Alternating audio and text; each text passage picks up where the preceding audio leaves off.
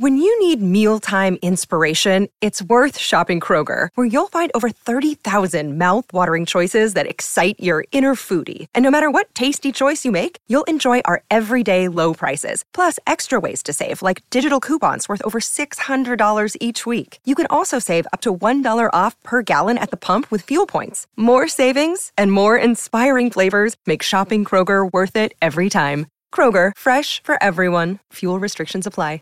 What's the easiest choice you can make? Window instead of middle seat? Picking a vendor who sends a great gift basket? Outsourcing business tasks you hate? What about selling with Shopify?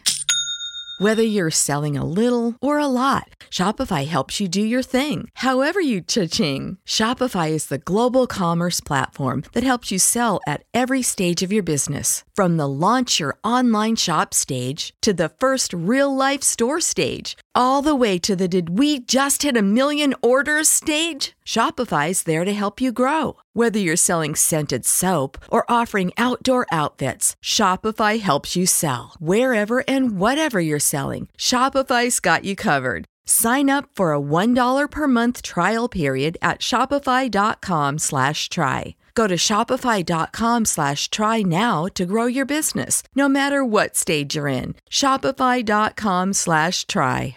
Mary redeemed a $50,000 cash prize playing Chumba Casino online. I was only playing for fun, so winning was a dream come true. Chumba Casino is America's favorite free online social casino. You too could have the chance to win life changing cash prizes. Absolutely anybody could be like Mary. Be like Mary. Log on to ChumbaCasino.com and play for free now. No purchase necessary. Void where prohibited by law. 18 plus terms and conditions apply. See website for details. The voice in the preceding commercial was not the actual voice of the winner.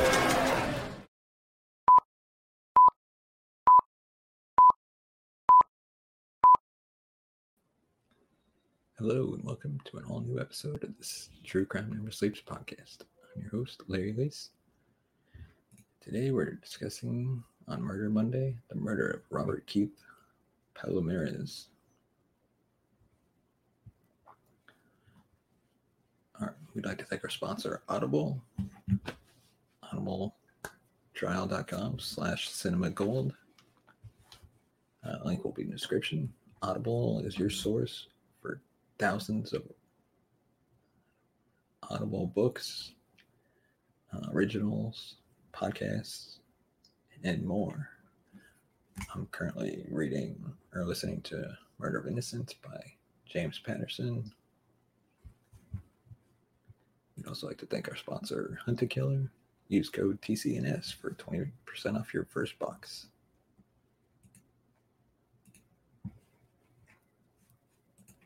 And now let's get on with Murder Monday.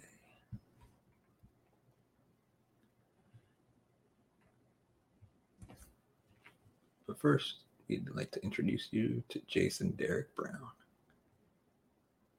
the man who has become a ghost. He disappeared 12 years ago and is now being sought after by the FBI. The crime he's accused of committing is a savage one. On November 29th, 2004, Robert Keith Palomares was murdered in front of a movie theater in Phoenix, Arizona. Arizona. Brown fired five shots to Robert's head. The killer wanted money. He didn't want Robert or even said a word. Within a blink of an eye, he executed Robert, and as he lay dying, Jason Brown shot him again. Robert was the bag man for an armored car team. His job was to physically pick up money from businesses along his route. He usually made 30 to 60 stops each day. He was a pro and knew what he was doing. Excuse me. As Robert left the box office, Jason Brown came out of the corner, aimed a weapon right at Robert, and fired six shots. Robert went down, never knowing what hit him. Jason fled on a bike, which he had stashed in an alley next to the theater. Robert laid where he fell. There was more than an element of arrogance to what transpired. The execution went down precisely at 10 a.m. Early morning shoppers and motorists were just a few hundred miles or yards away. A citywide search was launched in the air and on the ground. Back at the scene, cops noted that the particular brutality of an attack that only netted around $50,000. This was an execution. This was definitely an ambush execution. Police wanted to know who was responsible. The first step was to find the bike that Brown used to flee the scene on. The crime was committed in an area that doesn't see many crimes. As such, many p- people reported multiple people on bicycles. Cops found the bike dumped in a bush not far from the crime scene. It is a huge break in the case. The fingerprint found on the getaway bike led police to their main suspect, Jason Derek Brown. Who was Jason Derek Brown? Well, he grew up with a Mormon family in Southern California, did his Mormon mission in France, but it seems he left the church and started living life in a much faster lane.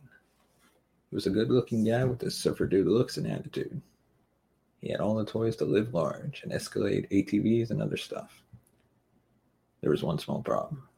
Investigators say this high roller was living a lie. Jason, Jason Derek Brown never had a real 40 hour a week job. It was a con or a small job. His neighbors thought he was in the golf business and a great guy. Around the neighborhood, everybody had the same opinion about Jason. He grew tired of his constant couch surfing and set out to fix his problems with a 40 caliber adjuster. His plan focused on this movie theater, an armored car, and Thanksgiving weekend. He did his research about what movie theaters take in and when would the best time would be to commit his crime. He spoke to other people about wanting to commit a crime. Jason brought it up to friends in a way that a lot of his friends thought he was joking. They chalked it up to Jason's drunk. But now he is a face on the FBI's most wanted list. Brown is accused of pumping five slugs into Robert Palomares. They started connecting the dots. Jason brought in a concealed carry permit, got training on how to use a firearm. He purchased high velocity rounds that would do the most damage. He trained with it in the desert near Phoenix. Surveillance in his own car was doing surveillance on the armored car as they were doing their daily deliveries and receipts. He had spent all his time around there. Cops tracked Jason Derek Brown to a local hotel in Phoenix, but he had already skipped town. He slipped off the grid for a while. Then the FBI tracked him back to Orange County, California, where he had family. With an arrest warrant in hand, they were ready to raid his sister's house hoping to finally slap the cuffs on the man who had been impossible to catch. He somehow found a warrant had been issued, so he broke his phone, threw some clothes into his Cadillac, and ripped out the OnStar tracking ability in his car. He said goodbye to his sister and left. He then went south, stopped at a gas station, and continued his way toward the Mexican border.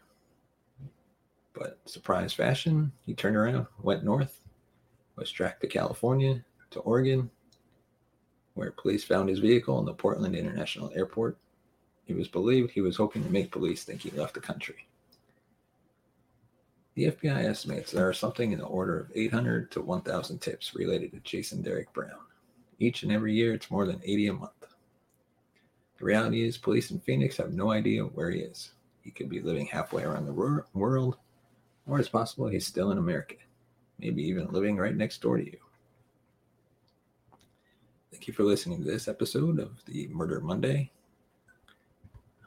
We'd like to thank our sponsor, PodDecks. Visit poddecks.com. Use promo code TCNS for 10% off your order. And if you'd like to share your thoughts on this case and this murder, send us a voicemail at 682 305 0483.